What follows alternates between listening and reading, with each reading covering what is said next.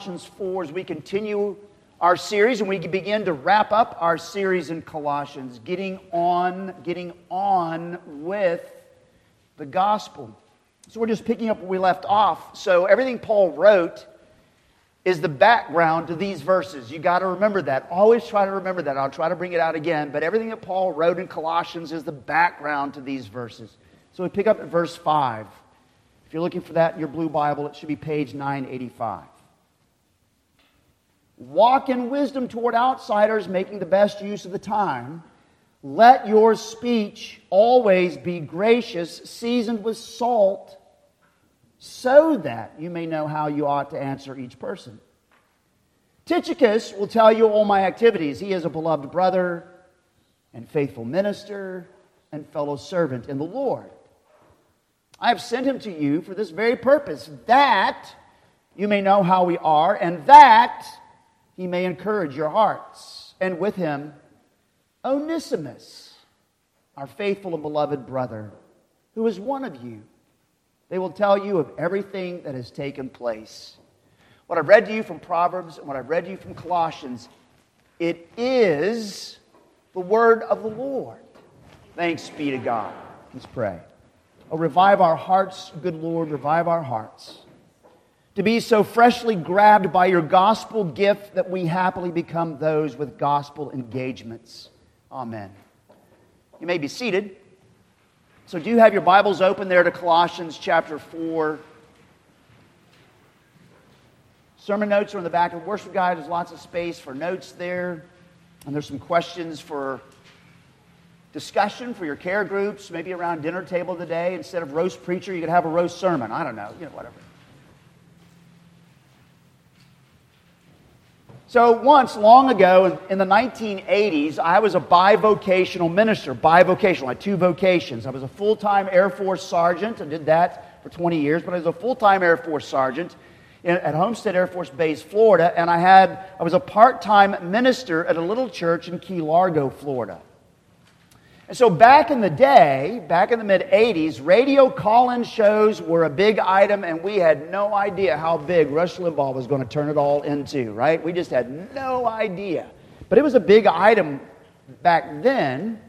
And so I was working toward a Saturday evening religious call-in show that might generate some interest in our church in Key Largo and maybe grow it and all those things. So it led me into a conversation with another minister in our group, who had once done a religious radio call-in show. And he told me something like this way back in the middle 80s. Mike, if you do the radio call-in show, if you do it, never doubt the rightness of your position, ever. You have always got to be right and certain that you're right. And you have to make sure to tell everyone who's listening how right you really are. And if you ever voice your doubts, if there's ever any uncertainty, then you will lose your listener base. Wow, let that percolate in your brains for a bit. Always right.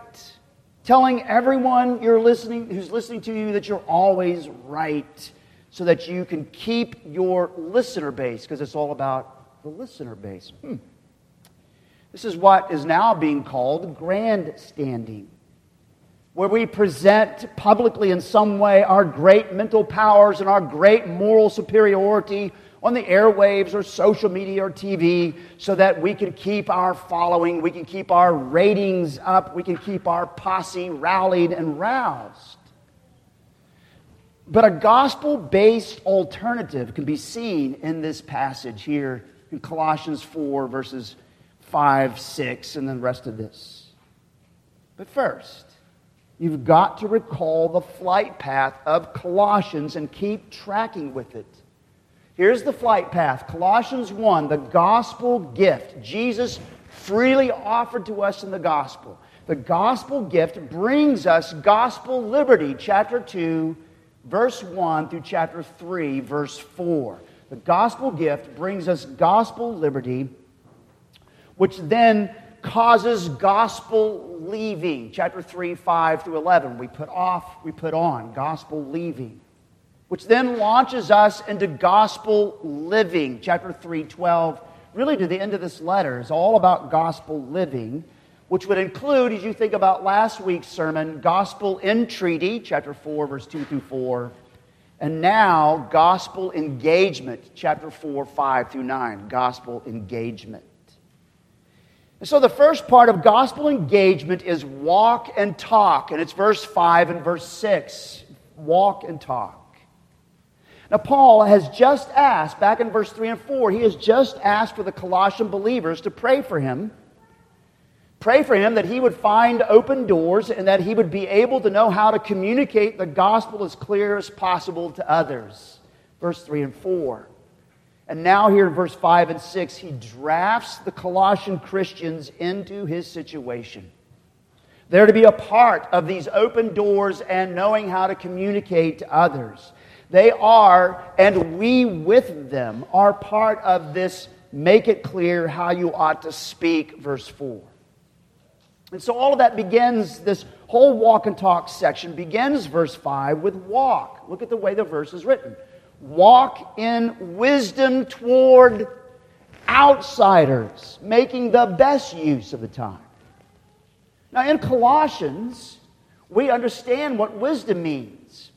If in Christ is hidden all the treasure of wisdom and knowledge, then our Lord Jesus Christ and the gospel gift that he is the very center, is the very heart of this wisdom that guides us in our relationships. Especially and even more so, well, specifically inside the sacred society, but also even outside the sacred society, outside the church.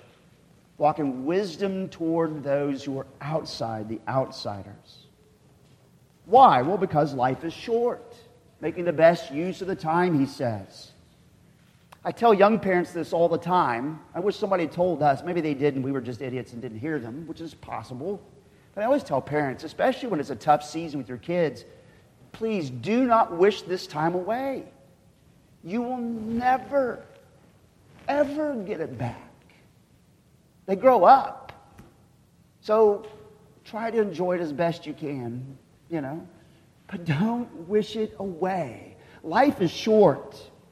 And so life is short, and we only have so much time with most people. So make the best use of it, Paul says. Walk in Christ-shaped wisdom so that your engagements become gospel engagements. Now, by gospel engagements, it does include evangelistic presentations, no doubt. That's what Paul, part of what he had in mind. But it includes even other things. More than just a gospel presentation, it's actually an evangelistic, a gospel-shaped way of being. Right? So euangelion is a Greek word for gospel, evangelism. That's the root word for evangelism or evangelistic gospel. And so we live in a way that is actually gospel-shaped and gospel-grounded. And you go back to chapter 3, Verse 5 through 17, you can't miss it. This gospel engagement includes our being gospel-grounded in a new way of being human. Putting off the paleon anthropon, the old way of being human, and putting on the neon anthropon, the new way of being human in Christ. Which means putting on a whole new way of being a society. We practice that in here. A whole new way of being society, a whole new way of being community, and that then begins to spill over like your cup of coffee this morning, and that coffee spilled out. It begins to spill over into the way you live and walk with those who are outside. We begin treating others, even outsiders, in gospel-shaped ways. And this includes our talk. That's verse 6. Walk is verse 5. Talk is verse 6. Let your speech always be gracious, seasoned with salt, so that you may know how you ought to answer each person. Notice what he says. Gracious speech. And you were paying attention very intensely when I was reading Proverbs 16, so you know what that precludes. It's gracious speech, not slanderous speech, not backbiting speech, not demeaning speech, not withering speech. Like we heard in Proverbs 16, here's what a wise person does. Here's what a person who's been engraced does. They make their words persuasive, and it tastes like honey. It's attractive, and it's those who are fools who burn the house down and divide everybody under the sun, even the closest of friends. And so notice that this gracious speech, he says here, is tasty. And I find this interesting because this goes along with what he says in Proverbs, what is said in Proverbs. It's tasty speech. Notice it's seasoned with salt. All right, who likes their bacon? By the way, Cindy Walton makes the best bacon-wrapped asparagus ever. If she ever invites you over, go eat all you can, right? It's the best, right? But that bacon is wonderful because it's salted. Have you ever had bland, unsalted bacon? You don't eat very much of it, right? It's salted. It makes it tasty. Well, think about in Proverbs 16, what does honey do? Gracious words are like honey. What does honey do? It's tasty, right? It has that sweet, savory taste to it. Oh, interesting. Playing the same thing about in reference to gracious speech. But also salt is a preservative, right? We used to use salt all the time on our meats as we would let it dry. We would dry it out, turn it into jerky. It would be salted to keep it preservative. Well, honey is a preservative too. I just saw an article the other day that Alexander the Great was surprised back in 300 BC when he went to Persia, and he found this plant-based purple dye, which should have gone bad. He found this plant-based purple dye. It was 200 years old, and the reason why it was still good is because it was preserved in honey. Honey is also preservative. Gracious speech is tasty, and gracious speech is preservative. That's what Paul says here. And so speech that is shaped and informed by gospel wisdom means that we have thought about what someone is asking and expressing. That's what he says here. So you may know how you ought to answer. It actually gives thought to what someone is asking and expressing. But notice he goes further. Gracious speech, gospel-grounded, wise speech, even puts thought into the person that you're answering. Even puts thought into the person you're answering. Listen to how he puts it. So that you may know how you ought to answer each person. Each person. Notice what Paul doesn't say, and Paul could have said this because he could be good at this at times. He doesn't say that you may know how to answer each argument. Arguments are not personal, they're just things. People are persons, right? They're not things. It requires a different approach when you're actually dealing with people instead of arguments.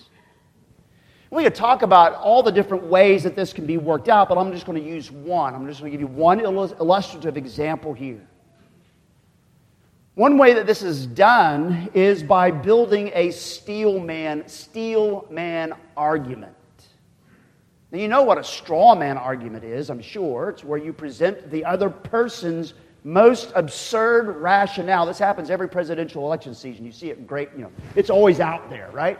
It's setting up the other person's most absurd rationale so that you can set it up as the whole argument of your opponent, and that way it's easy to burn it down or blow it down like the big bad wolf blew down the little pig's straw house, right? And it's down. It's a straw man argument. But that almost never persuades anyone who disagrees with you, and the only people who actually are pleased with it is your posse, right? They're gathered around you, they're on that side, and it only matters to them. It doesn't seem to persuade anyone. It's a way that we go out running around exhibiting our supposed mental powers and moral superiority, and it makes us feel good that we did that, but it doesn't do anyone any good. It makes us feel good, but it doesn't do anyone any good. On the other hand is the steel man argument. The steel man argument is where you actually listen. You listen to the other person. You listen so much so that you can actually represent their rationale and their position in such a way that they would actually say, yes, that's exactly what I was saying. That's exactly what I meant by that. You set it up as where you're representing their rationale and position in a way that they would agree it's their position, and then you would even present it in the best possible case with intentions before you respond to it. That's kind of what Paul's referring to, is you know how to answer each person. My friends, a great role model was Francis Schaeffer. Francis Schaeffer. Anybody remember Francis Schaeffer? 1960s, 1970s, that's what made Lee Aubrey so powerful and potent in the day, is that he didn't set up straw man arguments and burn them down and rant out on public media in some way, look how superior I am. He actually engaged with those who were doubters, who were drifters, who were even dissenters in this Colossians 4 verse 6 way, even including the steel man argument. Regrettably, if you didn't know this, regrettably, most of our engagements are highly opinionated, highly obstinate, and highly obstructionist. And they win no one. They win no one over. And they almost have no grace and are often lacking Christ-shaped wisdom. They actually sound more like the people Solomon was talking about in Proverbs 16, who start fires and burn the house down, and who spread strife, even separating closest friends. And so, to pull verse 5 and 6 together, this whole walk and talk aspect, this gospel-shaped aspect, I think Peter Kreeft, I brought the book and I forgot to bring it up here to the pulpit, but Peter Kreeft wrote a book called Before I Go. He was 70 years old when he wrote it. He wrote it for his adult children. He's like, look, I may die tomorrow, and these are the last things I want you to remember of me, right? It's a really wonderful book. He's Roman Catholic, so I don't agree with everything he says, but there's some really deep wisdom in there. And he says this: as we speak, so we think. And as we think, so we live. And as we live, so we are. So if you care about what you are or who you are, if you care about who you are, care about how you speak. That's Colossians chapter 4, verse 5 and 6. Walk and talk. But then Paul moves to the show and tell, and it's verses 7 through 9, show and tell.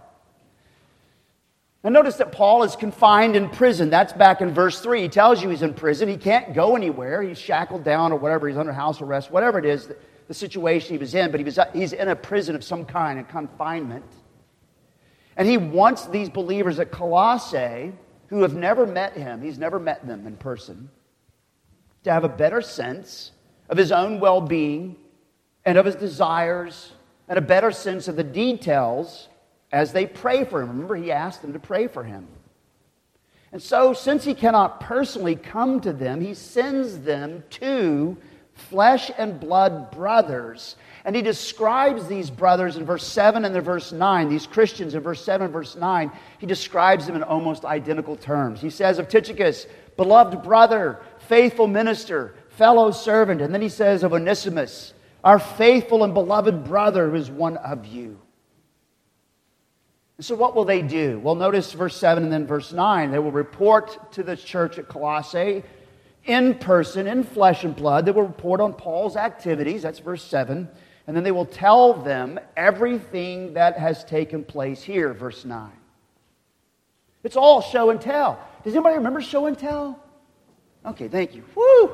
Man. Have you ever seen the meme that talks about Presbyterians and Pentecostals, you know? A Presbyterian who's happy with the sermon? The Pentecostal who's angry at the sermon, right? Sometimes it feels that way. So I'm glad you said thank you. I mean, I appreciate you interacting with that. Yes, you know what show and tell is. It's all show and tell. But the main reason for this show and tell is verse 8.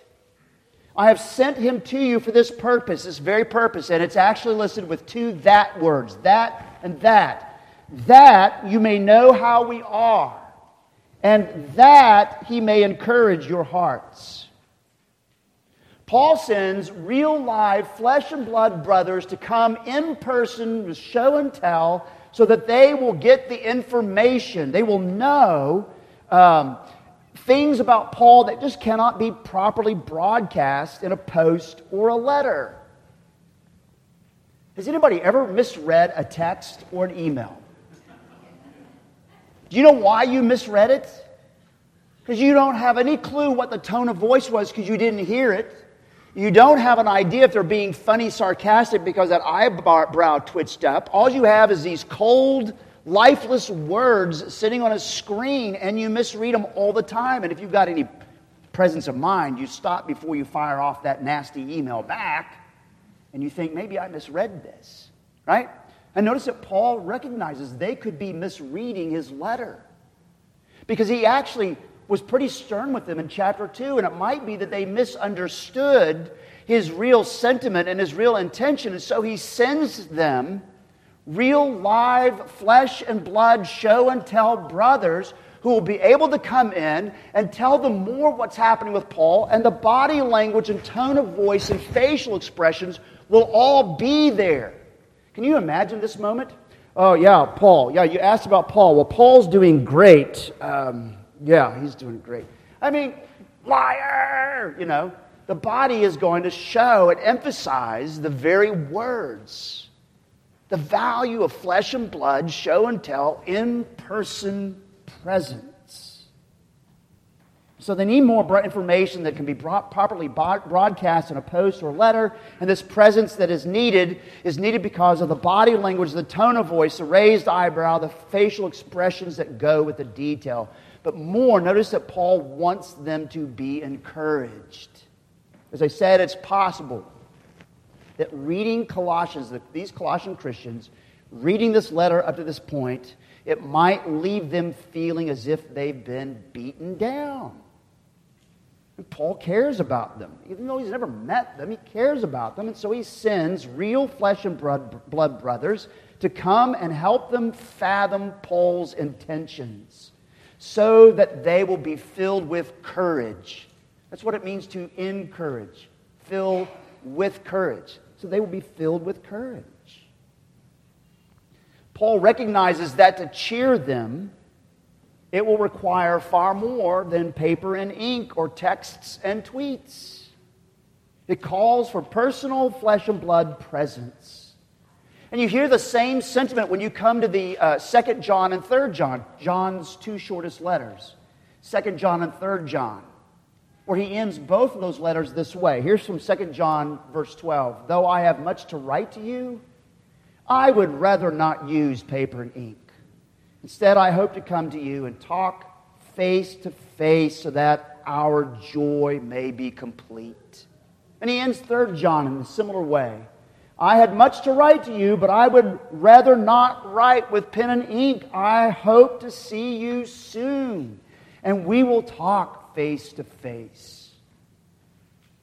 Show and tell is far better than send and tell, text and tell, post and tell.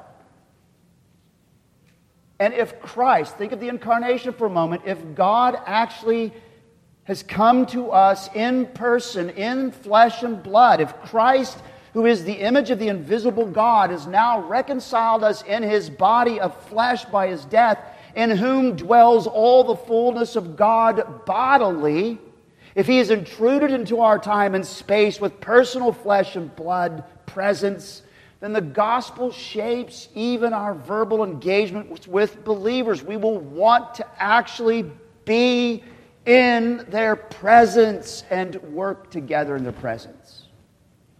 Now, that doesn't mean you need to stop sending those texts that are encouraging and emails that are encouraging and cards that are encouraging. No, don't stop that.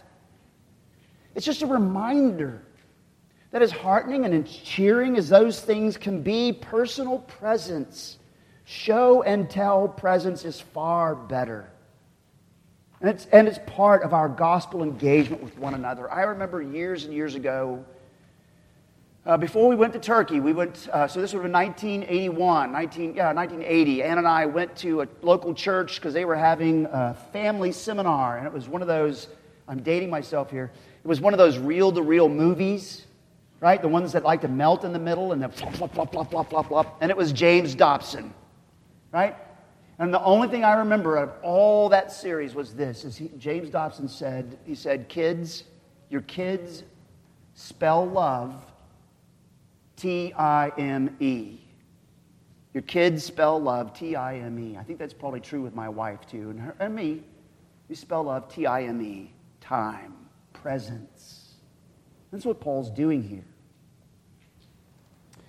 So let me do some applications here before we move further. Let me give you two.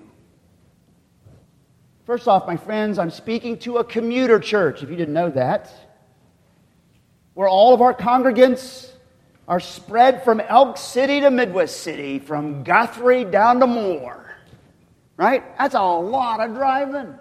Most of you, or a good portion of you, have to devote an hour time just to come to church and go home. That's an hour investment. Some of you from Elk City, it's like 3 hours, right? Yeah, it's like a 3-hour round trip or something like that. We spend a lot, and that's a commuter church. We live far, far away. And so, as you think about this flesh and blood show and tell, it should take our hearts with some renewed vigor.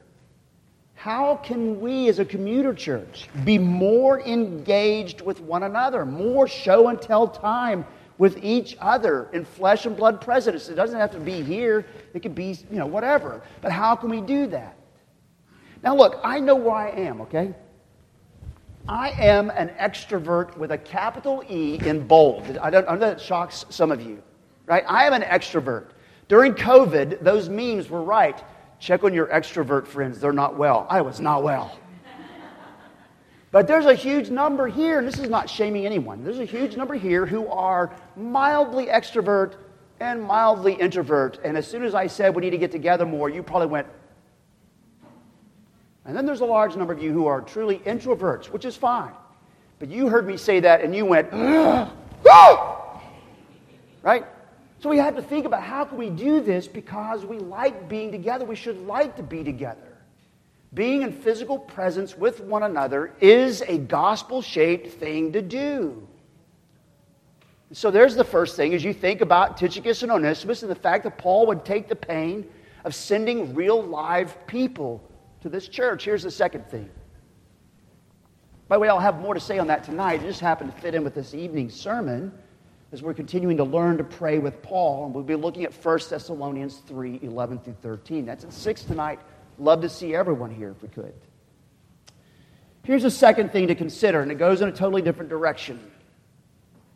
And I'll try to pull this off. I hope it works.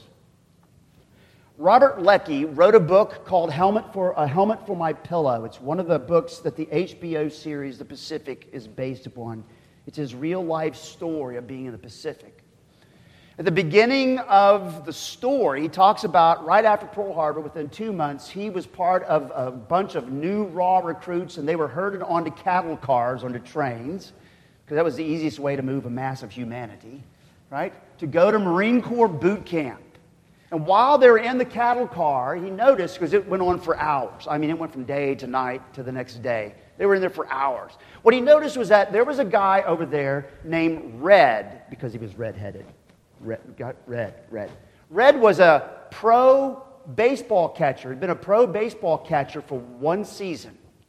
And what he thought was interesting is that all these young men on the train gathered around Red and started asking Red war strategy questions. Are you already picking up something's wrong here? They were asking him how the Japanese would be able, how could we beat the Japanese? They were asking him all of these questions of a guy who was his only claim to fame is that he'd been a pro baseball catcher. And so Leckie comes up with this observation. He says this.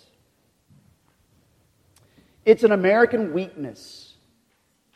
Red was a success in one area. The success becomes the sage. It's an American weakness. He actually goes on from that in his book, and he gives some examples. But I find that interesting because that weakness is still with us.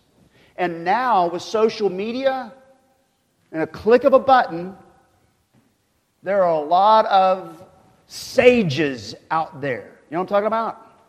Tons of them, bazillions of them. It's a weakness that we have, and now it is bigger than it's ever been. You can see how it's taken over when people hold podcasters, YouTube pundits, and parenting advisors whom they have never met, and they have no idea how their kids grew up. They take all of them as credible experts, and they give zero credibility to people in their church whom they see and whose kids they watch grow up, and whom they watched live through catastrophes and struggles. They give no credibility here. They put all credibility out there. The success becomes the sage. Notice how Paul sends flesh and blood brothers. He didn't have to. He could have said, I wrote it all, you figure it out. He sent flesh and blood brothers because presence is extremely important. Show and tell. Far better. But then, my friends, to the attuned and the sharper readers, there comes a surprising catch and release innuendo, and it's part of our gospel engagement. And you see it there when you're looking at verse 9. Verse 9. Who's verse 9 talking about? Onesimus. And it appears that Onesimus is Philemon's runaway slave. So you have to go back and read that 25-verse letter to Philemon. But that was his runaway slave who has now been converted and has been under Paul's tutelage. In fact, if you look down at verse 17, Archippus will be mentioned and will be challenged to fulfill his ministry. Well, Archippus was the minister of the church that met in Philemon's house. And so I'm going to have to respectfully disagree with John Calvin. I don't do it very often, but I'm going to do it here. Who said there's no way that this Onesimus could have been that slave. Because no one would use such a person to verify and validate their letter. And I find what Paul just did here amazing. It is gospel-shaped more than most of us recognize. To see how this runaway slave is now heading back to his master as a brother, and Paul considers him faithful and beloved. And in this act, he is presenting Onesimus, who is part of the validating of this letter and all of that. He is presenting Onesimus as a model of some of what he called the Christian slaves to do back in chapter 3, verse 22 through 25. And Paul himself, and what he is doing here, is modeling some of the things he was calling on the Christian masters to do in chapter 4, verse 1. Do that which is fair and just. My friends, if you don't get it, let me just say it. The seeds of emancipation were really, truly, honestly being sown by word and deed. And you can see it even in the little subtle things that Paul was doing. Now, if you want to get more out of this, and I would love it if you did, I would encourage you to go listen to the sermon that I preached on Philemon. If you say, well, where's that at? Glad you asked. I put the address in the sermon notes. So you can go listen to it. And you'll get more of the story where I look at Philemon specifically. But I want you to notice that gospel engagement can, and it should, bring about catch and release, so to speak. This brother has been fully embraced by the gospel and by the apostle Paul. And the proof is that the entrusted place Paul puts Onesimus into.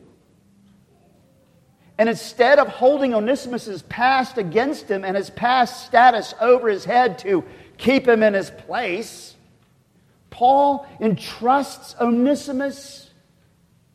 And Onesimus is beginning to prove himself trustworthy. Notice how the gospel impacts even the engagements of our social systems, our legal arrangements, and our personal perspectives. Lots of things we could go on to say. But let me end with a tidy summary. The gospel gift puts us into gospel engagements, which encompass our walk and talk, but also our flesh and blood show and tell presence, and it impacts our social systems, our legal arrangements, and our personal perspectives. Gospel engagements. Let's pray. Lord God, thank you so much for caring about how we talk.